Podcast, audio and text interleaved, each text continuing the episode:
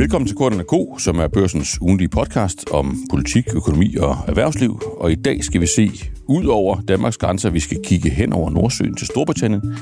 For der øh, er man meget, meget tæt på at beslutte sig for, hvem der skal være landets næste premierminister efter Boris Johnson. Øh, sker om ganske kort tid. Og der er, synes jeg, det paradoks, at, at vi er jo vant til i Danmark, at, øh, det er noget, vi følger med i. Storbritannien er et, et land, der altid har betydet, eller i hvert fald i de seneste mange, mange år betydet meget for Danmark, og man må sige, øh, måske lidt sarkastisk, at underholdningsværdien har været høj. Øh, meget, med rigtig meget fokus på Brexit, øh, så jo øh, Boris Johnson som, som leder af landet, øh, der kastede rigtig mange overskrifter øh, af sig. Øh, og nu er vi så i gang med at, at finde hans afløser, og, og det paradoks, jeg har hæftet mig ved, det er, at det er der egentlig ikke så meget dansk medieopmærksomhed omkring. Samtidig med, at betydningen af, øh, hvem det bliver og hvad der sker bagefter, måske i virkeligheden er større, øh, end den har været, da det var allermest underholdende.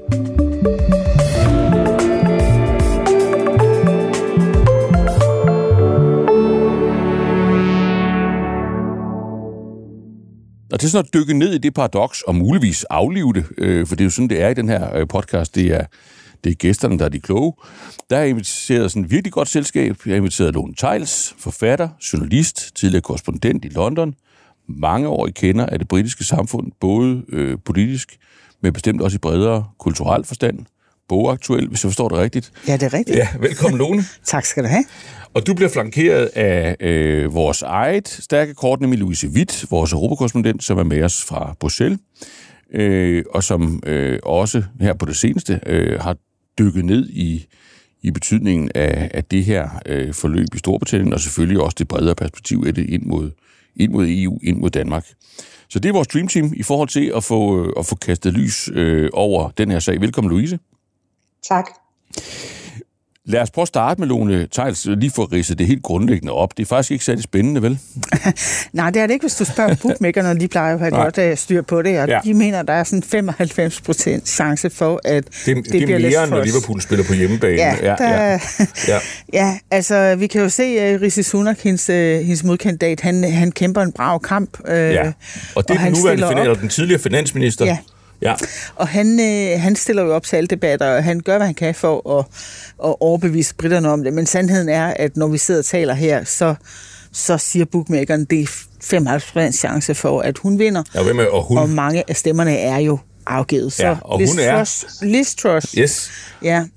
Hun, jeg regner med, at hun bliver øh, Storbritanniens næste premierminister. Og, øh, På mandag? Ja. ja. Det, jeg bliver meget overrasket, hvis det ikke ender med at blive hende, yes. der, der løber med sejren. Ja. Og bare lige for at sætte sådan, øh, hvad hedder det, kejlerne op på den, altså, hvad er det for en person, vi der har med at gøre? Jamen, det er jo en, øh, en meget sammensat øh, kvinde i virkeligheden. Mm. Altså, vi, øh, når vi ser hende sådan i politisk sammenhæng, så vil hun jo gerne, hun har jo virkelig gjort meget ud af at fremstå lidt som sådan en, en moderne Thatcher 2.0 mm. øh, her, øh, mens hun har prøvet at, at vinde de her stemmer over. Mm. Øh, og det er jo fordi, hvem skal hun have til at stemme på? Så det er jo ikke den almindelige britiske befolkning, det er det konservative parti, som hun skal vinde. Fordi det er jo sådan, at det, det er jo en formand for det konservative parti, der bliver valgt, og i kraft af den position får man jo så premierministerposten, men det er jo ikke et valg, hvor alle britter kan bestemme. Nej. Og det vil sige, øh, så skal man jo øh, ligesom bejle til dem, der er medlemmer af det her parti. Og når man ser på demografien i det, mm. så er det, øh, for nu at sige det som det er, hvide mænd i alderen, sådan 50-65, øh, der udgør cirka 70 procent af den her stemmebase. Ja. Og dem øh, taler hun jo med, øh, blandt andet ved at sige, at hun be, øh, beundrer Thatcher rigtig meget, og hun vil føre en politik, der på mange måder øh, ligner det, mm. ved at gå i tøj, ligesom Thatcher, ved at prøve at bruge noget retorik, som Thatcher også brugte. Ja.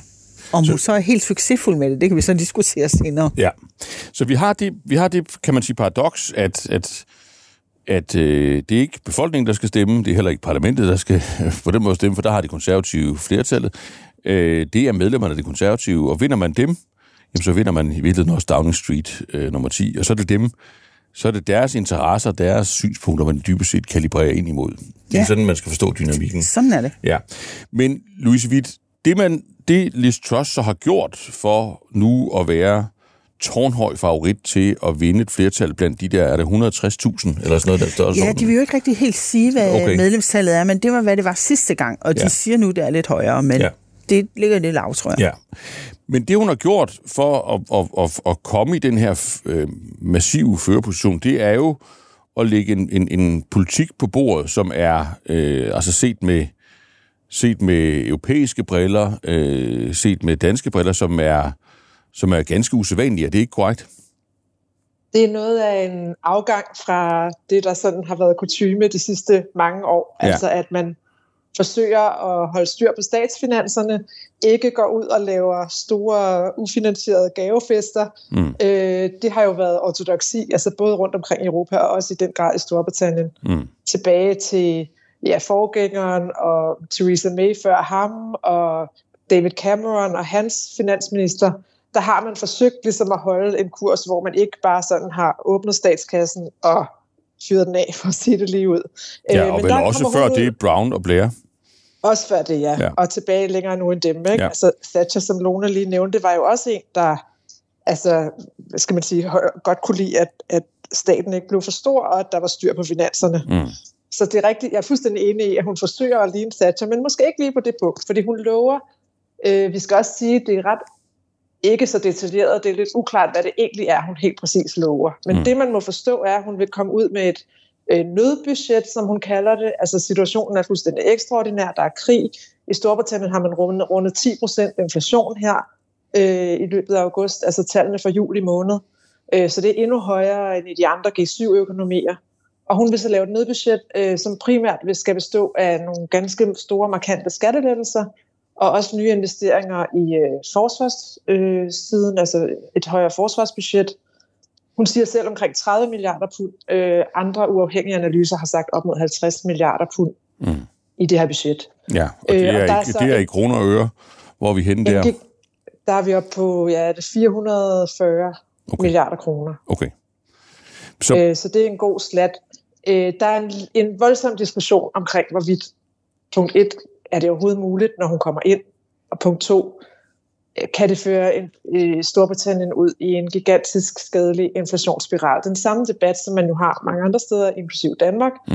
om hvad kan man egentlig gøre for at afhjælpe det her, øh, de her høje priser og den måde, de rammer forbrugere på. Men hendes løsning er noget anderledes, øh, end man ser i andre lande.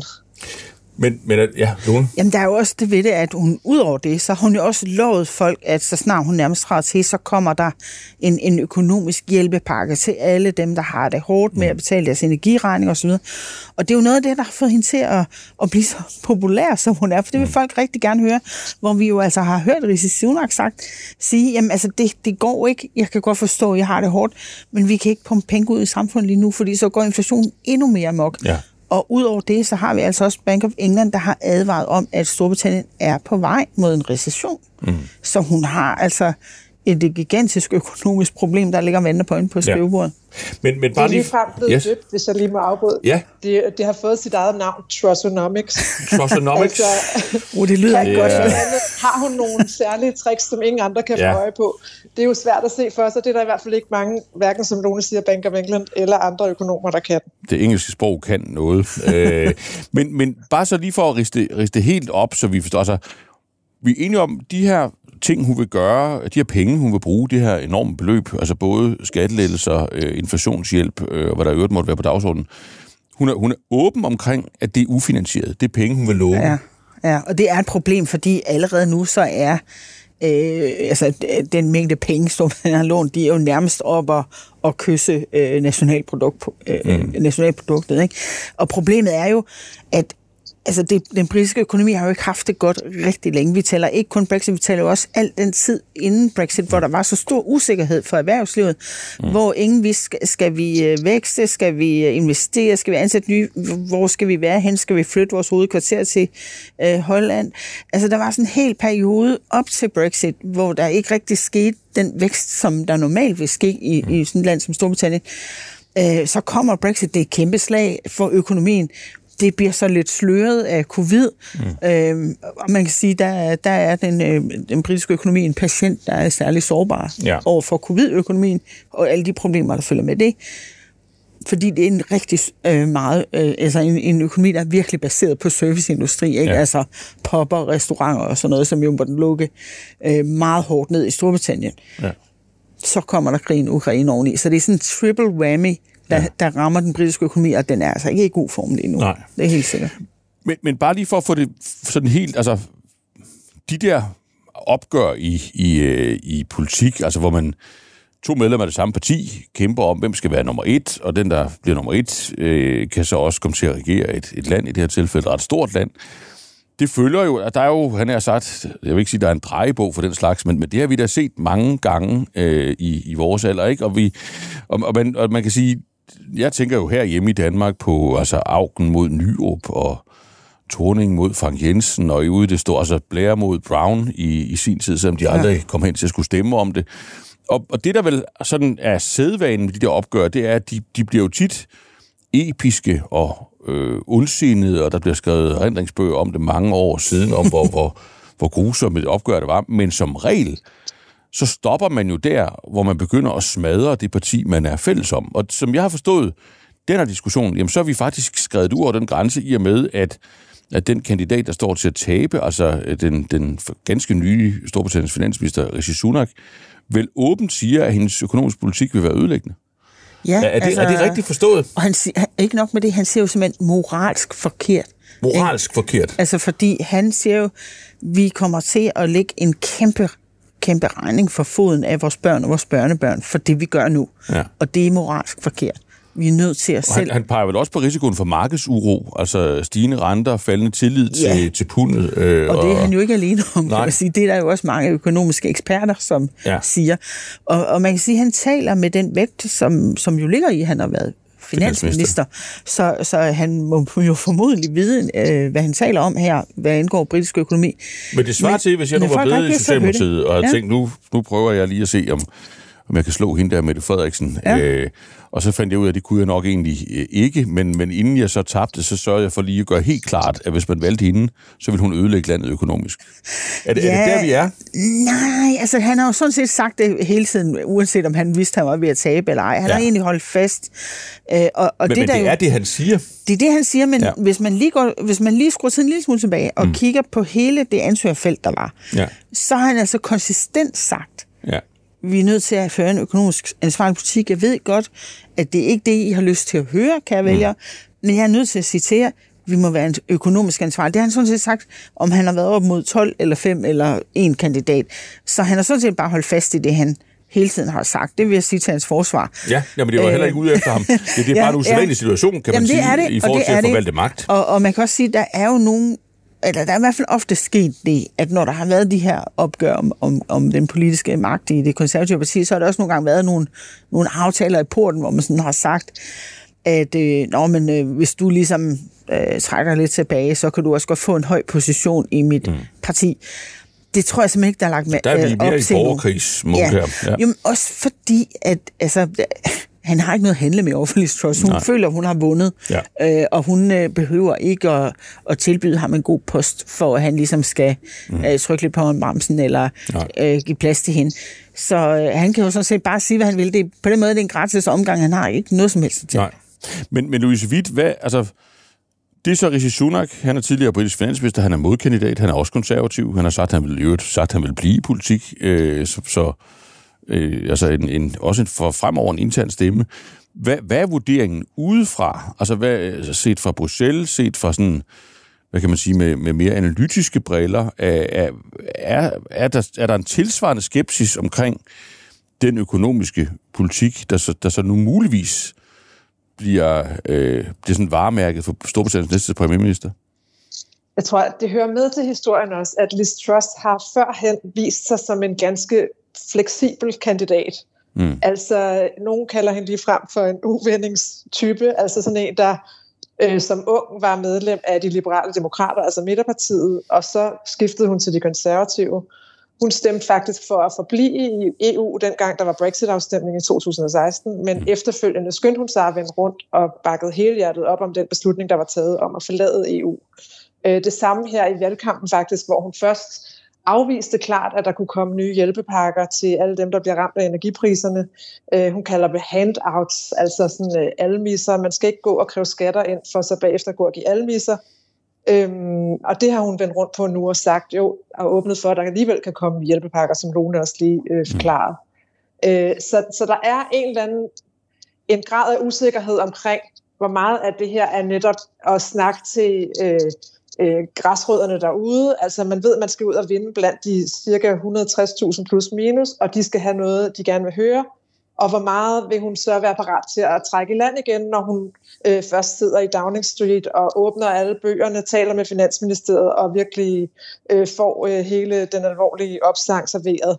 Mm. Øh, så den usikkerhed er der. Jeg tror, der er to hold. Der er ligesom en fløj i debatten, der mener, at hun nok trækker i land og reagerer mere forsigtigt, end hun øh, fører valgkamp nu. Mm. Øh, der er selvfølgelig også den anden lejr, som siger, hun kommer til at gå planken ud. Sådan er hun. Hun er en, en øh, fast i troen øh, på det her med skattelettelser og frihed og en lille stat. Mm. Øhm, så jeg tror, at i EU, der afventer man på den front, altså det er ikke klart endnu, hvor, hvor linjen egentlig vil blive lagt. Men det andet helt store spørgsmål for EU-siden er selvfølgelig Brexit, mm. øhm, hvor der jo stadig er en masse ballade, øh, et åbent slagsmål omkring de her aftaler, der blev lavet om Nordirland. Mm. Øh, cirklens kvadratur, altså hvordan får man på en gang Nordirland til at blive i EU og være med i Storbritannien. Øh, det har man jo skændtes om i overvis nu, og det gør man fortsat. Øhm, og der kom hun ind og blev chefforhandler faktisk med sådan en, en melding om, at nu skulle man prøve at genstarte forholdet, og kunne man ikke se, at man kunne få en bedre stemning. Og hun inviterede EU's forhandlere over på sådan et ophold på et landsted, og nu skulle de rigtig øh, sådan reset og genstarte. Øh, og det varede ikke ret længe. Øh, nu har hun også meldt sig sådan på hardliner-siden, øh, og har faktisk været den, der har fremlagt det seneste kontroversielle lovforslag, øh, hvor hun vil give regeringen ret til at øh, droppe øh, dele af, den her, af de her Nordjylland-aftaler. Mm. Øh, hvad der sådan virkelig er en rød tråd for EU-siden. Altså, ja. Så den trussel ligger oven i alle de andre dårligdomme, vi har nævnt. Altså som Lone sagde, øh, pandemien og nu krigen, øh, så er der også stadigvæk Brexit-bøvl, og der er faktisk en reel risiko i horisonten for en regulær handelskrig. Altså hvis man gør alvor af det her med at opsige Nordjylland-protokollen, så har EU sagt for længst, at så vil man svare igen med strafsanktioner. Det vil jo så være straftol i en eller anden form. Eller i sidste ende at opsige hele handelsaftalen. Øh, så man vil stå uden handels- og samarbejdsaftale, hvad der så vil være yderligere skadeligt mm. for samhandlen og økonomien. Så jeg tror, det er det, helt, det, er det sådan store spørgsmål, man holder øje med i Bruxelles. Øh, og der er hun helt klart, hvis man kan sige, den dårligste af de to. Jeg tror heller ikke, Rishi Sunak ville sådan komme med åbne arme, og øh, straks vil alt være godt i forholdet mellem EU og Storbritannien. Men der bliver hun helt klart betragtet som den, der er hårdest i filten, altså, og som allerede har vist sig, øh, især med det her lovforslag, som en, der ikke sådan er parat til på nogen måde at gå på kompromis eller række hånden frem. Mm. Okay. Du markerer du? Ja, jamen jeg, vil, jeg vil sige, at, at, at, at min vurdering er, er ligesom, ligesom din, at at det er også en del af det der spil for galleriet, hun også har bag, bagud til, til det konservative parti. De elsker tanken om, at der kan komme en ny Margaret Thatcher ned og slå mm. håndtasken i bordet og sige nej. Mm. Det her, det gør vi ikke. Og der er et fuldstændig forfærdeligt øh, dilemma, de står i med Nordirland, fordi enten så kan de følge den her handelsaftale, de har med EU, eller også øh, så og så bryder de altså fredsaftalen, som ligger i Nordirland, mm. og det kan blive et kæmpe problem. Og jeg vil også give Louise ret i det der med, at hun laver de her U-turns i løbet af, af debatten. En af, af de sådan mere spektakulære ting, hun, hun jo gør på et tidspunkt her i løbet af den her valgkampagne, det er, at hun uh, siger, når vi kan spare offentlige penge ved at finde ud af, at der er jo masser af steder sådan, ude i landet, hvor folk ikke har så høje leveomkostninger, som for eksempel i London, så skal de ikke have så meget i løn. Mm. Altså, de skal simpelthen gå ned i løn. Mm. Øhm, det bliver ekstremt upopulært, det må ja. man sige. Øh, og og det, det, det tager hun så faktisk til sig, og så hun siger, jeg, fint, jeg tager det af bordet. Jamen, det kan de Og hun bliver sådan rimelig, øh, de prikker rigtigt til hende sådan under de der tv-debatter. Og der er hun bare sådan rimelig cool og siger, ja, jeg kan jo altid lære noget, og nu har jeg lært det her. Ja. Så hun sådan, hun, hun, altså hun, hun har en vis fleksibilitet, men altså lad os se, hvor den, hvor den fører hen, fordi hun får også et andet problem, vi ikke har talt om endnu, som jo er, at øh, vi ser jo en stigende tendens til strækker mm. i Storbritannien, så, og sådan noget, vi også sådan, det, det kan godt bringer os lidt tilbage til Thatcher-tiden også, ikke? Uh, The Winter of Discontent og alt ja. det her, der lå sådan tilbage i 70'erne. Ja. Og uh, minestrækkerne, der er vi selvfølgelig... Thatcher, ikke? Ja, ja, der ja. Er vi, ja, det førte jo til, hun ja, vandt valget, præcis. kan man sige. Ja. Uh, og så, uh, så minestrækkerne, så det er jo noget helt andet, det vi har nu, men altså, vi har uh, havnearbejder, Felix Stowe, den største havn i Storbritannien, der strækker, uh, journalister, der strækker, advokater strækker. Det er en skræmmende tanke. Ja, ja, ja. altså der er alle mulige, altså øh, hvad skal sige, erhvervsgrupper, som ikke nødvendigvis øh, tænker, om de plejer at strække, øh, så er der togchaufføren og alle dem, mm. der plejer. Men, men det er jo fordi, folk er mega hårdt ramt af den her inflation, og de mm. kan ikke se, at deres lønninger på nogen måde kan følge med Nej. i, i øh, de priser, de skal betale for ikke bare øh, energi, men jo også mad og alle de mm. andre ting, man har brug for for at leve. Ja. Men okay, jeg synes, I, I maler der et, øh, et, et markant risikobillede op. Skal vi så prøve at tage et skridt længere og så sige, okay, vi, vi lægger til grund, at de der bookmaker ikke skyder helt forbi, og hun faktisk øh, træder ind i, øh, i embedsboligen øh, nummer 10. I, I beskriver hende som sådan en politiker, der, øh, der godt kan finde ud af at, øh, at vende om på en tallerken. Og, og, men, men hvis man igen sammenligner med sådan en lignende situation, man har set også i andre sammenhæng, så er der vel den forskel her, at, at hvor, hvor politikere i mange andre lande kan sige, at det gør jeg ikke alligevel, fordi det har jeg ikke flertal for, eller det jeg vil gerne, men, øh, men, men så er der nogle andre, der, der forhindrer mig i det. Er det så ikke sådan her, at hun vil faktisk har et flertal i parlamentet, der tillader hende at gøre omtrent, hvad hun vil? Jo. Eller er det sådan, at, at det program, vi nu har siddet og talt om her, i sådan et risikoperspektiv, at det vil at det ville hun få svært ved at få sine egne partifælder til at stemme igennem. Altså, hendes parti har jo et komfortabelt flertal. Det tror jeg slet ikke, fordi... Altså, det tror du slet ikke. Altså, hvis hun, altså, så selvom de er uenige med hende, så er det bare så stor en overskridelse for et konservativt partimedlem at, at stemme med oppositionen, at det... Altså, så hvis hun står fast... Hvis hun ønsker at stå fast på det her program, så bliver det faktisk også gennemført. Der er ikke nogen der er ikke sådan nogen, hvad kan man sige, stopklodser på, på, på banen? Ikke, ikke på samme måde. Og det, man skal også huske, den måde, man stemmer på det britiske parlament, det er jo noget helt andet. Altså, vi sidder i det øh, danske folketing, og så trykker man på en knap, og ja. så kan man se det op på, en, på sådan en, øh, en, en skærm, hvor der er ja. nogen, der rydder ja. blå. Øh, ja, men du siger til gruppemødet før, skal man lige melde, hvis man har tænkt sig at desertere, ikke? Jo, men ja. i, i, den, øh, i det britiske parlament, der, der skal man jo rejse sig, og så skal man gå ind af den ene dør eller den anden dør, ja. og der står en parti whip, altså en leder, gruppeleder kan man sige, som, som holder øje med, hov, hov, hov, du gik ind af den dør, vi ikke ja. havde aftalt. Altså, ja. Der skal virkelig noget til for at stemme imod sin egen regering, og det, sådan ligger øh, systemet, og sådan har det jo været i ja. forever, altså i, i altid. Og, øh, og det gør jo, at det er meget, meget svært. Øh, altså det, det vildeste, man måske kan gøre, det er at undlade at stemme. Altså det er ikke, fordi jeg tror, der bliver ballade indsandt i det konservative parti, fordi det her det handler jo også om retningen, man skal i. Ja. Men, men hun har jo for eksempel støtte af en meget magtfuld øh, mand bag kulisserne, Jacob Rees-Mogg, ja. som jo også har været øh, sådan dukkefører lidt bag Boris Johnson. Øh, så jeg tror, at at partiet vil blive banket på plads. Mm. Altså, men det betyder selvfølgelig ikke, at uh, der ikke er en fløj, der følger Rishi Sunak og siger, at vi må føre en anden uh, økonomisk politik. Nej.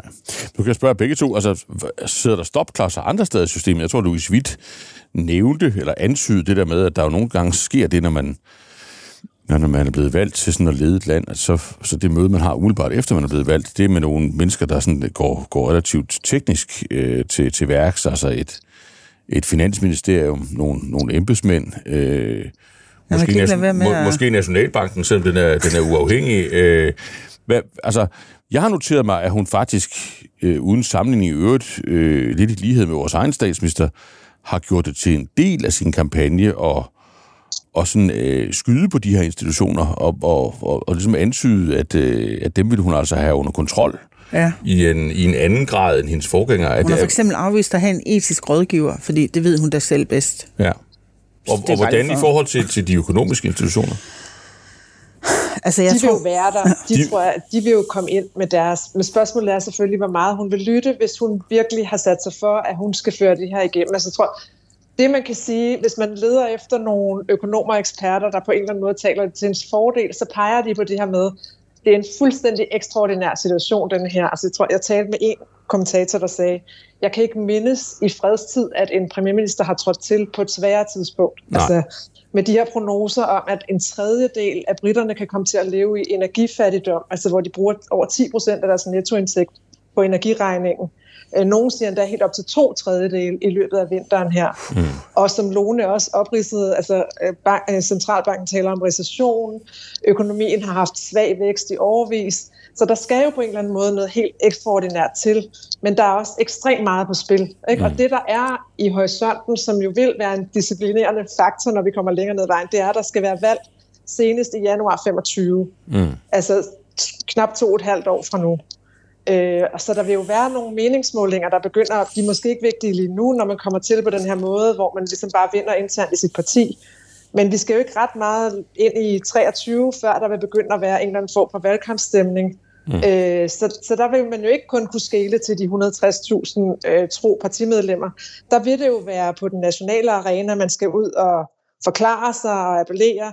Øh, og hvis det så i mellemtiden er gået fuldstændig af H til, han har sagt, så vil det selvfølgelig være et kæmpe problem. Altså det er jo egentlig en ret kort horisont at skulle komme ind og redde det hele og være klar til et valg allerede men, men kan det ikke, øh, kan det ikke, Louise, og, og, og kan det ikke være et argument i virkeligheden for, øh, og, og faktisk at, at gøre de ting, hun siger. Altså, ja, man kan sige, hvis, hvis det er sådan, hvis det er det perspektiv, man har dagen efter, man, man træder ind i kontoret, at der er faktisk ret, at normalt vil man have fem år, men nu, nu har man så kun to og et halvt. Det er jo en kortere øh, landingsbane at få flyet i luften på, og det er en unik, vanskelig situation, som du beskriver, Louise, at det er måske ikke et argument for, at, at lige nu, der kan godt være, at der er en økonomisk medicin, som det vil være sundt at spise på, på lidt længere sigt, men det kan vi ikke lige nu. Vi må have nogle penge ud og arbejde i økonomien, noget kompensation, nogle skattelettelser, noget aktivitet. Øh, altså et, et argument for, at, at man faktisk går planken ud.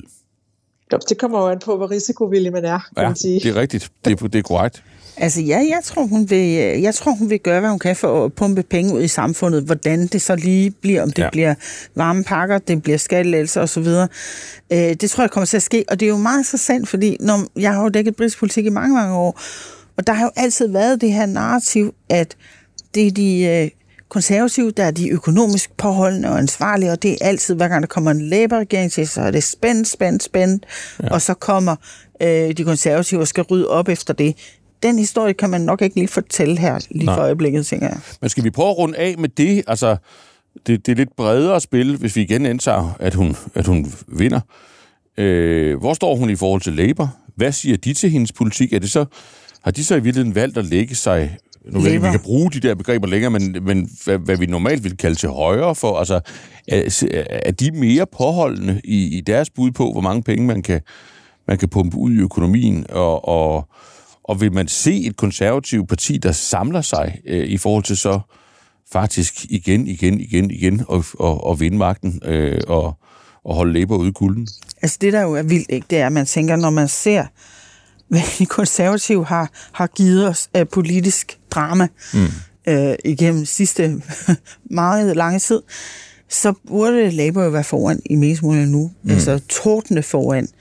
Øh, og det er de jo ikke. Mm. Øh, og hvorfor er de ikke det? Jamen det er det, fordi de har ikke rigtig nogen varer på hylderne, og det, mm. det er et kæmpe problem for dem. Keith Starmer, som jo øh, er oppositionsleder, han han slås stadigvæk med mange kræfter internt i partiet, jo især gamle korbinister, altså mm. øh, levn fra tidligere formand Jeremy Corbyn, som øh, trækker meget, meget over på venstrefløjen. Mm.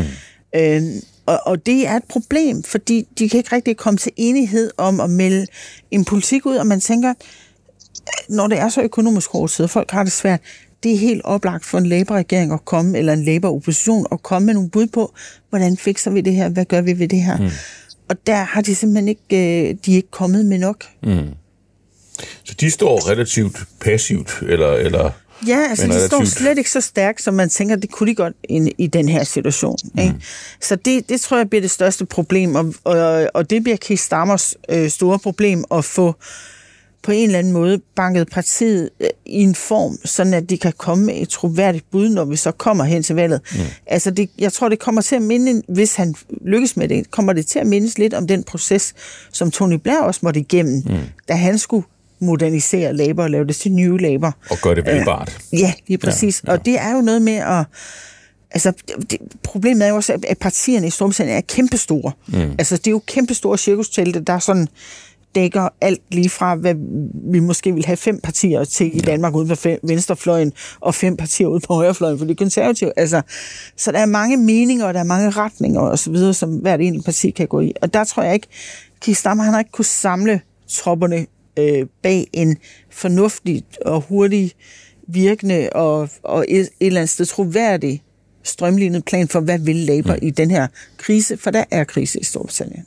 Ser du, Louise Witt, at, man, at, at, at, at den interne britiske politiske kamp om Brexit i virkeligheden genopstår? Fordi altså, hvis, hvis det er rigtigt, at man, man bevæger sig ned af det spor, du beskrev øh, med konflikt om Nordjylland, en altså mulig handelskrig osv., så, så er Labour vel tilbage ved et dilemma om, hvorvidt man i virkeligheden skal, skal lægge sig en mere pro-europæisk position end de konservative, eller om man, om man sådan skal gemme sig lidt bag en konservativ regering, der, der fører en, en stærkt anti-europæisk politik? Jeg tror, at Kier Starmer vil gøre rigtig meget og gå rigtig langt for ikke at få genåbnet den debat, for den mm. var jo også dybt skadelig og vanskelig for Labour selv. Ja. Så jeg tror, vi er der, hvor der er måske nogen, der går og drømmer om det i deres stille sind, men der er ikke nogen øh, politikere de næste mange år frem, der vil våge at åbne øh, så skal vi i hvert fald være et helt andet sted med en ny regering og et helt andet flertal og en anden situation, altså et andet forhold mellem EU og Storbritannien. Mm. Så jeg tror, vi er der, hvor Brexit er Brexit, det er som det er, og nu må man forsøge at få det bedste ud af det, tænker man fra EU's side. Øh, men der bliver jo ved med at være de her konflikter. Det har simpelthen været umuligt at nå frem til en eller anden form for arbejdsdygtig løsning omkring øh, de her forhold for Nordjylland, som jo bliver ved med at skabe konflikt. Mm. Øh, så jeg tror også, der er øh, kredse i hvert fald i Bruxelles her, som øh, tænker, vi er nødt til simpelthen bare at sætte os og vente og håbe, at der kommer en øh, ny regering i Storbritannien om to år. Ja. Øh, fordi så længe det er de konservative, der sidder med magten, og med den her Brexit-fløj, som nogen også nævnte, altså med Rees Mogg og dem, der hedder European Research Group, altså højrefløjen af det konservative parti, der er det meget, meget, meget vanskeligt at se, hvordan man skal komme ud af den her øh, skadelige status quo, man er i nu. Mm. Øh, man kan måske sige, jeg kom til at tænke på, mens Lone talte, at hvis nu de konservative får en ny stature, så, så er Labour stadig lidt på jagt efter en ny Tony Blair. Mm. altså, ja. der mangler helt klart den proces. God man har jo siddet i overvis som udefra øh, jagttager og tænkt, er der da ikke nogen på den anden side, der kan komme ind, og er der ikke nogen muligheder i det her parti med alle de skandaler, der har været, og fire premierministre på seks år, og, øh, men, men det er tydeligt, at der er ikke rigtig nogen øh, gangbar opposition, ikke nogen konkurrencedygtig, som det er lige nu for de konservative. Og derfor har de jo også kunne, øh, kunne vinde det her store flertal og, og sidder stadig på det. Mm. Så det er jo Truss' chance, kan man sige, at hun netop kommer ind uden et valg øh, og kan overtage øh, med et sikkert flertal på den her måde. Ja. En af paradoxerne ved Boris Johnson, det er jo, at altså, når han skal selv skrive sit politiske eftermæle, så siger han, jeg leverer Brexit. Og så sidder jeg altid og tænker, nej, det gjorde du faktisk ikke. Du leverede Brexit prik, prik, prik, fordi aftalen er jo ikke gjort færdig. Mm. Du har lavet som om den største knast i hele aftalen, som jo også var den, Theresa ikke kunne løse, mm. øh, som gjorde, at Boris Johnson kom til mange, den er stadigvæk ikke løst. Altså Nordjylland. Ja. ja. Det lyder som om, at, øh, at man skal følge med efter på mandag, i forhold til at, at prøve at forstå, hvad der, hvad der mere præcis kommer til at ske i vores, vores store naboland på den anden side af Nordsøen. Ja, skynd sig at købe ind for Storbritannien, hvis og. Og skynd sig at købe ind for Storbritannien. Det er et godt og konkret podcastråd for Dokumentarisk. Tusind tak til, til dig, ja. Louise Witt. Velkommen. Selv tak.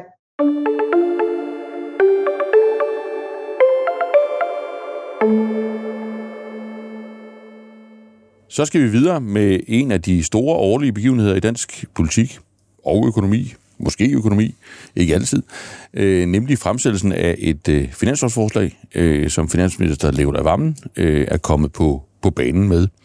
Og til at vurdere, øh, hvad der er i posen, øh, hvad det kommer til at betyde for dansk økonomi, og hvad det er for en hvad det er for et politisk forløb, øh, der, der følger, hvordan man skal forstå øh, designet af finanslovsforslaget, også politisk, der er jeg i godt selskab med Peter Søndergaard, vores politiske redaktør, og Sten Buken, vores cheføkonom og vores økonomiske redaktør. Velkommen til jer to. Mange tak. Tak.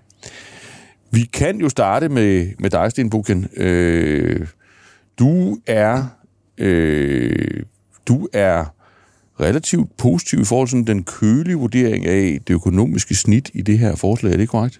Jo, det er rigtigt. Øh, man kan sige, ved sådan indgangen til en valgkamp, som jo på mange parametre godt kan udvikle sig til at være et, øh, en, en værre omgang populisme og overbudspolitik, mm. så synes jeg sådan set, at den, det finanslovsforslag, som øh, øh, finansministeren har præsenteret, øh, er rimelig sådan afbalanceret. Der er lagt op til en øh, lille stramning af den økonomiske politik. På papiret ser den stor ud, fordi at øh, der er afløb af corona-initiativer fra sidste år, eller fra i år og sidste år, øh, men øh, i praksis er den lille. Men det er dog en lille stramning af den økonomiske politik, hvilket, man, øh, hvilket ikke er nogen naturlov på et tidspunkt, hvor man har stærke offentlige finanser, og hvor der jo er mange i vælgerkorpset, som faktisk har ret store problemer med at få øh, enderne til at mødes i husholdningsøkonomien, mm. fordi vi jo har den her meget høje inflation, som øh, er betydeligt højere end både øh, lønvæksten og også end væksten i overførselsindkomsterne. Så man kunne sagtens have forestillet sig noget værre, der er lagt op til en... Altså fra en økonomisk synspunkt. Fra en økonomisk synspunkt. Ja. Fra en økonomisk synspunkt er der behov for en stram finanspolitik, fordi vi har den høje inflation. Men øh, man kan sige, at det får vi så også. Ikke nogen stor stramning. Inde i finanslovsforslaget ligger der så den her specifikke inflationshjælp på 2 milliarder kroner. Det er jo så ikke på kollisionskurs med at have en stram finanspolitik, for det er jo indregnet i, om finanspolitikken er stram eller ej. Mm. Men øh, man kan sige, man afsætter så en ramme på 2 milliarder kroner til øh, inflationshjælp. Øh, det kan sådan set også godt vise sig at være fornuftigt at, at prøve at afhjælpe nogle gruppers specifikke problemer som følge af den høje inflation. Men om det viser sig i det konkrete at være fornuftigt, det må tiden vise. Det kommer an på, hvordan man laver det. Det kommer helt an på, hvordan det bliver designet, ja. og det ved vi jo ikke på nuværende tidspunkt. Det er jo en forhandlingsramme, der er præsenteret, og det vil sige, lige nu kan vi jo ikke diskutere, om, om det er et fornuftigt initiativ eller ej, andet end at vi kan gætte selvfølgelig, men, men det giver jo ikke meget mening. Nej, så hvis bare lige for at summere, hvis, hvis man nu stiller verden så simpelt op, at der er et... Øh, der er den fagligt rigtige finanslov over den ene ende, og så er der den den politisk nemmeste finanslov, eller den man, den man i hvert fald nemmest kan, kan få nogle vælgere i tale med over i den anden ende, så er vi relativt langt, langt over i den, i, den, i den økonomiske ende her. I vel at mærke i en situation, altså du vurderer det på baggrund af, at der snart skal være valg, og at man typisk vil være fristet i retning af noget, der måske ikke var så økonomisk fagligt forsvarligt. Jo, man kan jo bare se til udlandet. Øh, der har man jo valgt at gå meget længere i en populistisk mm. retning mm. i rigtig mange af de lande, vi normalt sammenligner os med, mm. ved at man har lavet forskellige former for afgifts- og momslettelser, øh, som dybest set rent økonomisk kun gør ondt værre. Mm. Og, og det er vi sådan set styret udenom. Vi er, vi er sluppet for, ser det ud til på nuværende tidspunkt, at politikerne øh, er begyndt at, at pøse benzin på et flammende bål. Og mm. det skal vi jo så være glade for, fordi øh, det er ikke nogen naturlov. Øh, som sagt, man kan se noget andet ske i andre lande. Mm. Så øh, det kunne have været langt værre. Så Peter Søndergaard, hvis du vil lægge til grund, at vores kollega Sten Boken ikke er helt fra forstanden, øh, og i et eller andet omfang har, har, uh, altså, har, har kigget ordentligt på tallene, og at det, det er sådan der, den, den ligger. Hvor står den skakbrik så hen politisk? Altså, øh, støttepartierne er relativt højlytte i den her, øh, i den her forbindelse i, i sammenligning med, med, med de tidligere forløb. Er det ikke korrekt vurderet? Altså, de, der råbes på flere penge? Øh, jeg ved ikke, jeg synes faktisk ikke nødvendigvis, de råber på flere penge, altså i forhold til, at, at økonomien skal være stram. Det synes jeg egentlig, de sådan, øh, at de, de siger, men øh, det, det kan godt være, at de vil bruge pengene anderledes. Mm. Nu så jeg, så jeg allerede øh, de første reaktioner komme ud, mens øh, pressemødet øh, kørte med øh, finansministerens fremlæggelse af udspillet til finansloven. Og øh, de radikale er ude at sige, at det er rigtig godt, at der bliver lagt op til en stram finanslov, mm. øh, men de savner, at der kommer bud på reformer, ja. øh, og der sparker de jo en eller anden form for åben dør ind. Vi ved bare ikke, hvad der er om på den anden side af døren, fordi regeringen er, er jo på vej med en 2030-plan, som kommer her en gang i løbet af, af september måned, mm. hvor øh, vi må antage, at der kommer nogle øh, forslag til nogle, til nogle reformer, som på den ene eller den anden måde også kan ska- øh, skaffe noget mere arbejdskraft, både til det offentlige og det private arbejdsmarked. Øh, jeg så også, at øh, SF øh, de var meget glade for, at den her FGU-ordning, altså sådan en forberedende grunduddannelse, det er en meget, meget lille ting, men at den får lov til at fortsætte, det var de, ser de som en kæmpe sejr. Mm. De var ude med et interview for et par dage siden, hvor de mm. synes, at det var en god idé. Det er jo sådan klassisk SF, at de går ud og foreslår noget, mm. og så to dage efter, så foreslår regeringen det samme. Mm. Og jeg så faktisk også, at enhedslisten Øh, de vil gerne have flere penge. Det er rigtigt. De synes, at den her inflationspakke, øh, eller det, det her beløb, der bliver afsat til inflationshjælp på 2 milliarder kroner, ja. at det er for lidt. Øh, det, det er slet ikke nok til at hjælpe øh, alle de danskere, der oplever stigende el- og, og gaspriser og generel inflation, når de står nede i supermarkedet. Øhm, men øh, jeg blev dog mærke i, at de, de så foreslår også, at man finansierer det. Mm. Øhm, og det vil jo så altså, hvis man øger den her inflationspakke til, lad os bare sige 3 milliarder eller 4 milliarder kroner, så vil det jo ikke nødvendigvis føre til en lempeligere økonomisk politik, hvis man bare finansierer det af andre veje. Mm. De foreslog så, at det skulle finansieres øh, ved at beskatte, jeg tror, de kaldte det inflationsbaroner øh, mm. hårdere, Øh, altså virksomheder, der ifølge enhedslisten har tjent øh, gode penge på, at inflation er steget. Hvordan det helt præcis skal skrues sammen, det har jeg ikke øh, helt øh, forstået de finere detaljer i. Mm. Men, men jeg tror egentlig, der er grundlæggende enighed om, at øh, finanspolitikken den skal være stram. Jeg tror, alle partierne sådan set er enige om, at det vil være øh, uansvarligt at føre en, en lempelig finanspolitik på nuværende tidspunkt, og at det ikke nødvendigvis vil gavne i den valgkamp, øh, vi alle sammen forventer er lige rundt om hjørnet, hvis man går ud og lover øh, flere penge øh, øh, i forhold til sådan øh, næste års øh, budgetter, at, at der er det vigtigt, at den bliver holdt mm. øh, nogenlunde kort snor.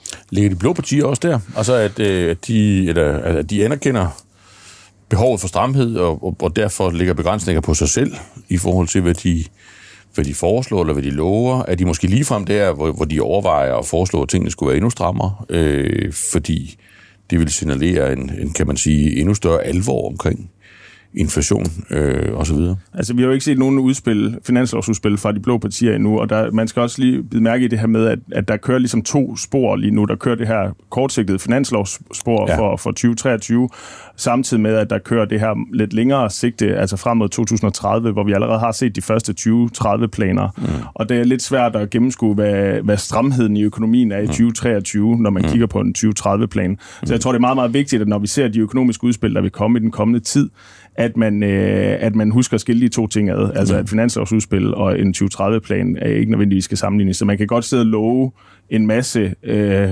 guld og grønne skove i en 2030-plan, uden det nødvendigvis øh, koster på stramheden i, i 2023. Mm, okay. Sten sådan en finanslov, øh, der er jo flere, det, det, det er mange sider. Øh, den er, det, er en, det er en tung sag at få i favnen, øh, og, øh, og der er jo, øh, det er jo et finanslovsforslag, så det er jo en lov, og det er et forslag om helt konkret, hvordan man vedtager at bruge penge øh, på hinanden næste år. Og så er det også altid sådan, at samtidig så kommer man en opdateret skøn af dansk økonomi. Man kommer med sine vurderinger af, hvordan, hvordan tingene ser ud. Og det har du fået op under neglene allerede i går, er det ikke korrekt? Jo, øh, det fik vi op under neglene allerede øh, onsdag, eller tirsdag aften, og, mm. og man kan jo sige, at regeringens øh, prognose for dansk økonomi, hvis man vælger at tro den, er, øh, er ganske opløftende. Øh, mm. De kan godt se, at økonomien er på vej ned i gear, og de forventer også, at beskæftigelsen vil falde, men øh, man kan sige, i betragtning af de store økonomiske og finansielle spændinger, der er globalt med mm. energikrise, ekstremt høj inflation, stigende renter og hvad vi nu ellers har, ja, så er det ikke sådan, at de tegner et billede af en dansk økonomi, som er på vej ud over nogen form for afgrund. De regner med en øh, rigtig fin vækst i år, det hænger så også sammen med corona sidste år. Og så næste år, ja, så øh, ret lav vækst, men dog fremgang i økonomien. Beskæftigelsen forventes at falde en smule næste år, men kun med sådan i størrelseorden en, en 8-10.000 personer, og trods det fald, så vil beskæftigelsen også i 2023 være højere end det, der vurderes at være sådan strukturelt muligt, altså det, der kan siges at være øh, muligt på den lange bane, givet de økonomiske strukturer, vi har. Mm. Så øh, der er på ingen måde tale om et øh, sådan alarmistisk billede, der er også udsigt til, hvis man ellers tror, øh, regeringsøkonomer, øh, til reallønsfremgang, øh, og der er også udsigt til, at renterne vil falde fra det nuværende niveau, i hvert fald når vi taler statsobligationsrenterne.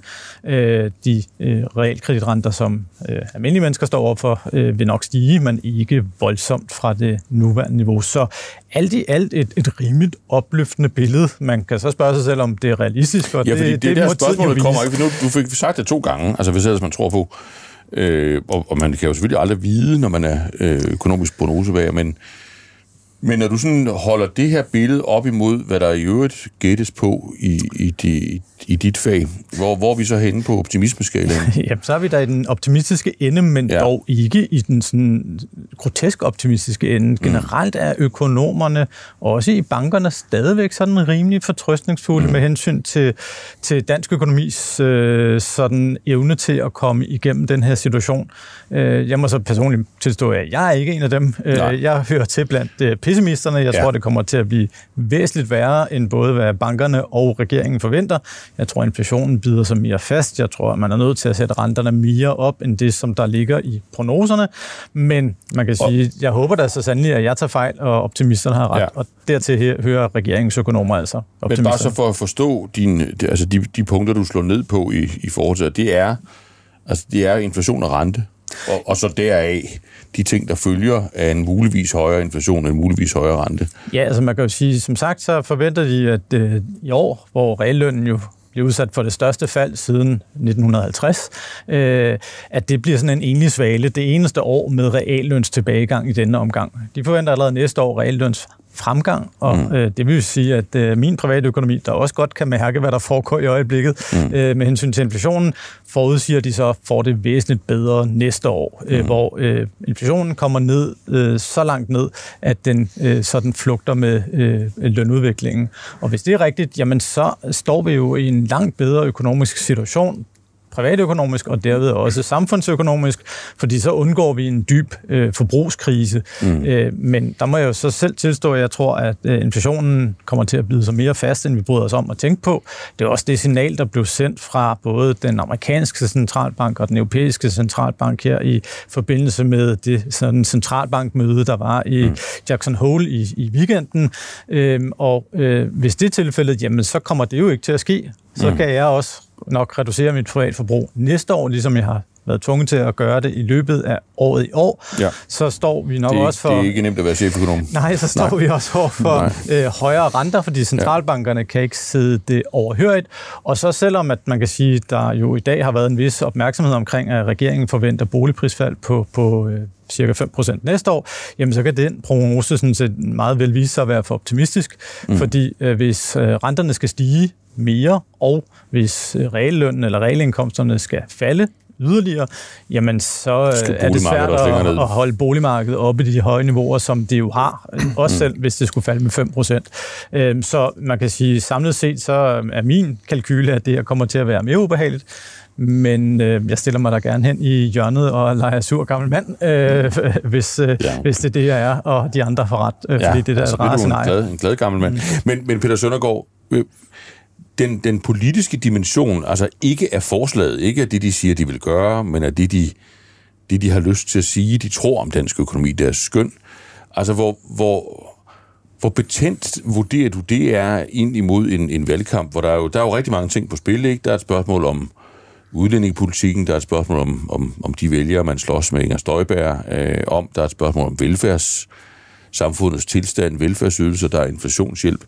Men så er der også det her med økonomien om bagved. Altså, er det din vurdering, at regeringen er sådan meget systematisk, er meget omhyggelig med at holde fast i en strategi, hvor man bliver ved med at sige til folk, det kan godt være, at det her det er svært, betænkeligt, øh, der er risici, men det går i virkeligheden meget bedre, end de fleste går og jammer om, inklusive Sten Bogen.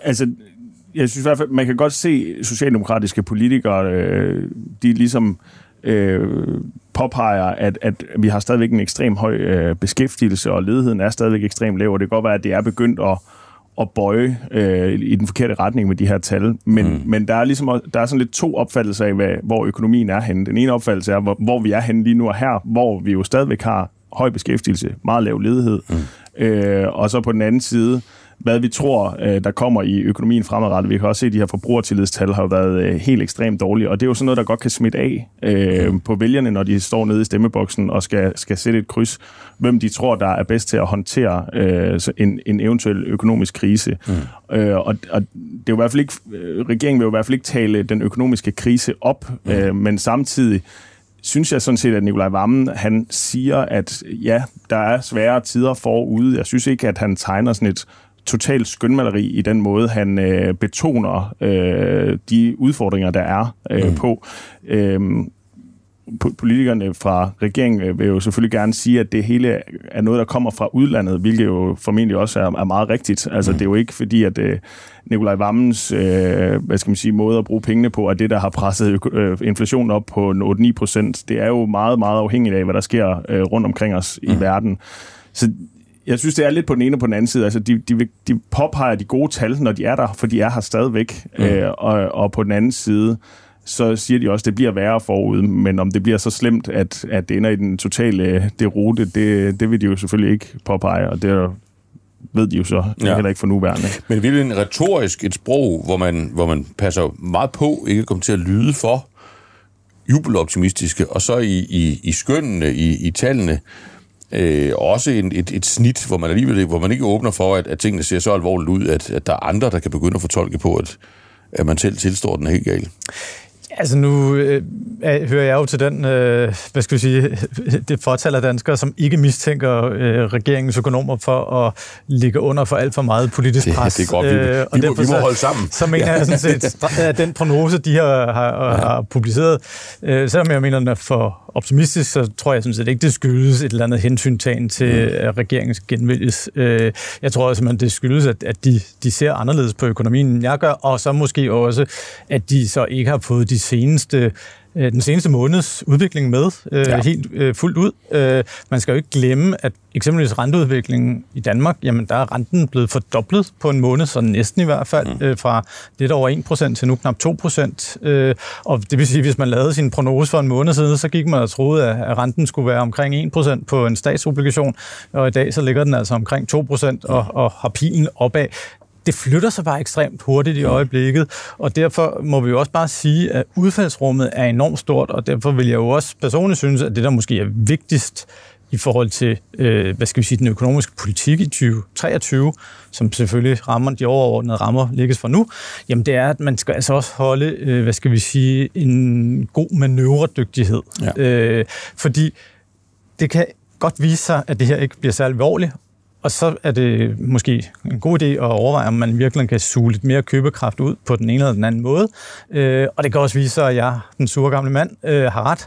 Og, og så kan det være, at man øh, er nødt til at indrette den økonomiske politik lidt anderledes. Det er klart, at man kan ikke sadle fuldstændig om i løbet af 2023, men man kan jo godt lave justeringer undervejs. Mm. Øh, det har vi jo dog trods alt gjort før, og det tror jeg er vigtigt, at man har den agilitet ind i 2023, fordi lige nu, jamen så selv de finansielle markeder jo er vildrede. Det ændrer sig, altså som sagt, bare på en måned har det finansielle klima ændret sig radikalt, og går vi så en måned længere tilbage til slutningen af juni, jamen så så det helt anderledes ud. Mm. Hele sommeren var præget af optimisme, så kom øh, august, og så blev det pessimisme, og hvem ved, hvad der sker den næste halve hele års tid. Mm. Øh, så, så agilitet tror jeg bliver en, en nøgleparameter, uanset ja. hvem der bliver valgt til at være øh, regering efter Folketingsvalget. Og så synes jeg heller ikke, man kan klandre Nikolaj Vammen for at være jubeloptimist, fordi hvis han var det, øh, og skulle tro den prognose, der er blevet lagt frem i dag i økonomisk redegørelse af onsdag, øh, så vil der jo netop være en realløns fremgang næste år, og i og med, at den her inflationshjælp på 2 milliarder kroner jo er penge, der skal bruges til næste år, så skulle mm. den jo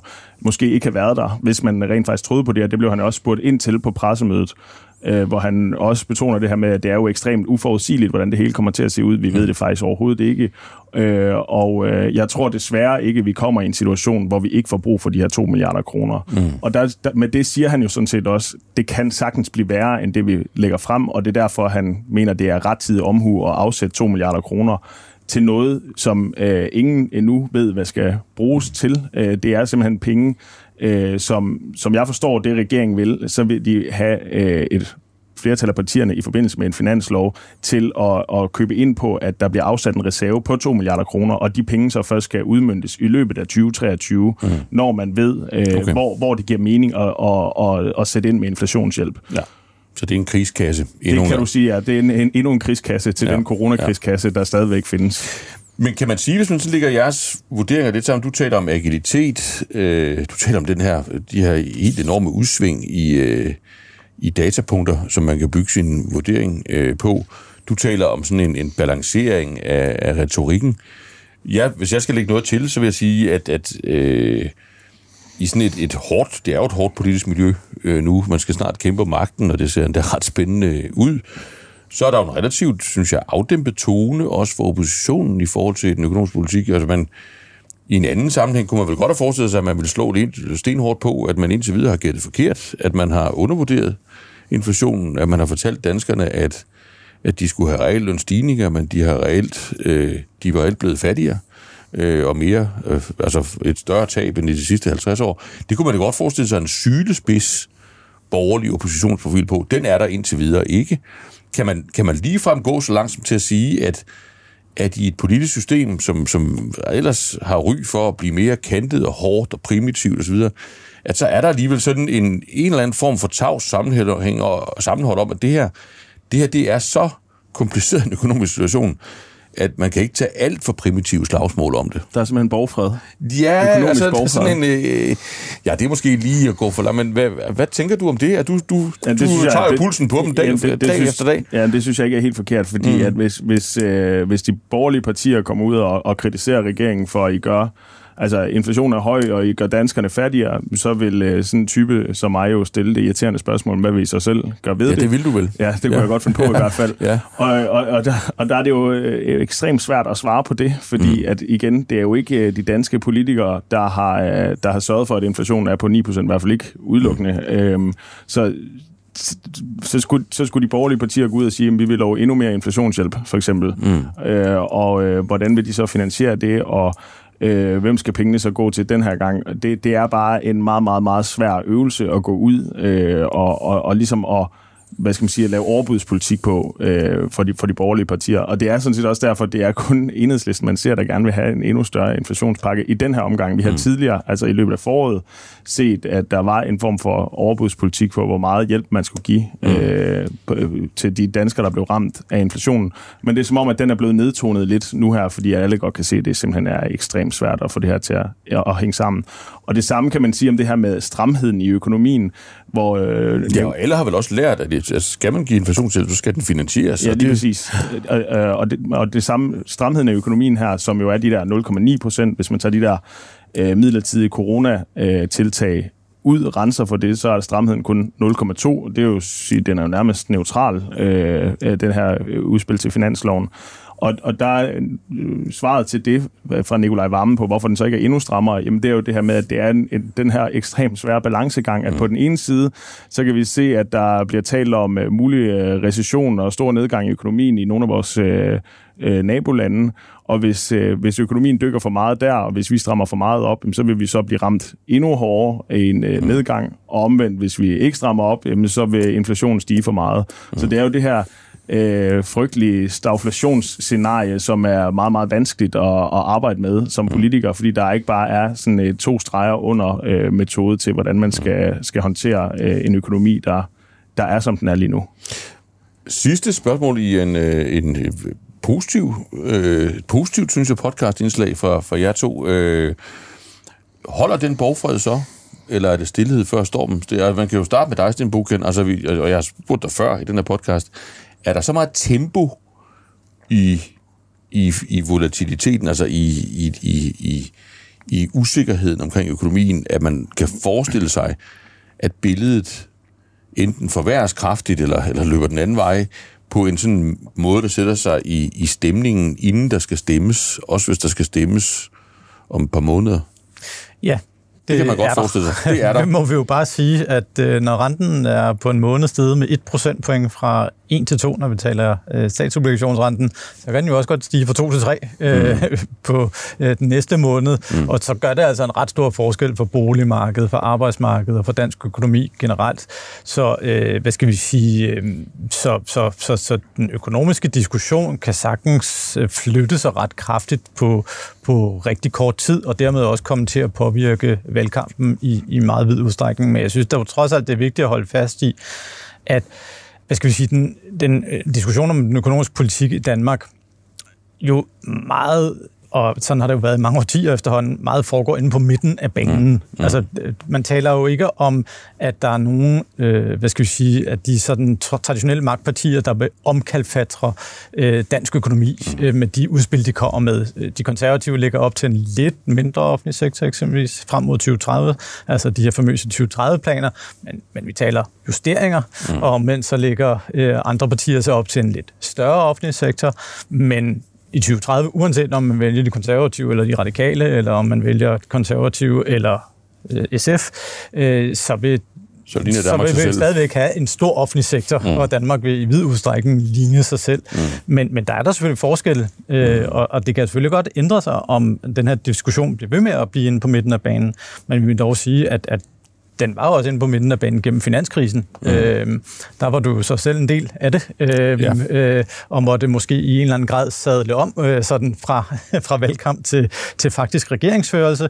Men øh, man kan sige, det var trods alt på midten af banen med øh, nogle initiativer, som var forsøgt finansieret, og så må du selv forsvare de famøse det kan vi tage en podcast, Den tager, kan vi tage på et andet tidspunkt. Ja. Øh, Peter Søndergaard, øh, er dit, din vinkel på samme, er det en borgfred, der holder, eller er det sådan et, et stillhed for stormen, før man løber ind i en valgkamp, hvor, altså hvis Sten får ret, øh, stigende renter, øh, fortsat stigende inflation, faldende realløn, boligmarkedet har det svært, øh, stadig større grupper, der, der råber på hjælp, måske også fra erhvervslivet. Altså, holder man så fingeren for aftrækkeren hele vejen rundt om bordet? Altså, jeg tror, det er meget, meget vigtigt, men øh, jeg tror, økonomi kommer til at fylde rigtig meget valgkampen. Mm. Det, det er jeg faktisk ret overbevist om, det gør. Øh, men jeg tror, at man som vælger skal spidse utrolig meget øre, når man lytter efter i valgkampen, fordi at de her 2030-planer, altså partierne sådan lidt længere langs, mere langsigtet, og også sådan mere ideologiske øh, holdninger til, hvordan det danske samfund skal se ud. Så kan man diskutere, om det er store eller små øh, bevægelser, de har hver især, men der er trods alt øh, forskellige retninger på det. Mm. Det tror jeg kommer til at fylde rigtig, rigtig meget, og der vil helt klart også... Øh, hvad hedder det, det vil blive blandet sammen med den nuværende økonomiske situation, og det er så der, hvor man som vælgere skal huske at skille de to ting ad, fordi en ting er, hvad man vil om fem år eller om otte år, altså i 2030, øh, hvordan man gerne vil have samfundet til at se ud der, og hvad det så betyder i den her nu øh, helt konkrete situation, vi står i nu, hvor boligpriserne måske falder, og renterne kan stige endnu mere. Så jeg, jeg tror, den her meget kortsigtede øh, boligprisfald, rentestigninger og sådan noget, det kan godt gå hen og blive lidt øh, hvad skal man sige, mudret i valgkampen af, at partierne forsøger at pakke ind, at de vil tage hånd om det ved hjælp af deres 2030-planer. De to ting har ikke særlig meget med hinanden at gøre, men de vil forsøge at, at, at blande det hele ned i den samme øh, pose. Øh, og det kan være svært at skille ad, men det må man prøve at gøre efter bedste... Og, og det, vil du så, øh, det vil du så bruge din tid på? Jeg skal prøve, ja. Det er godt, og det håber jeg også gælder for dit vedkommende til Det kan du tro. Tusind tak til jer begge to. Selv tak. Selv tak.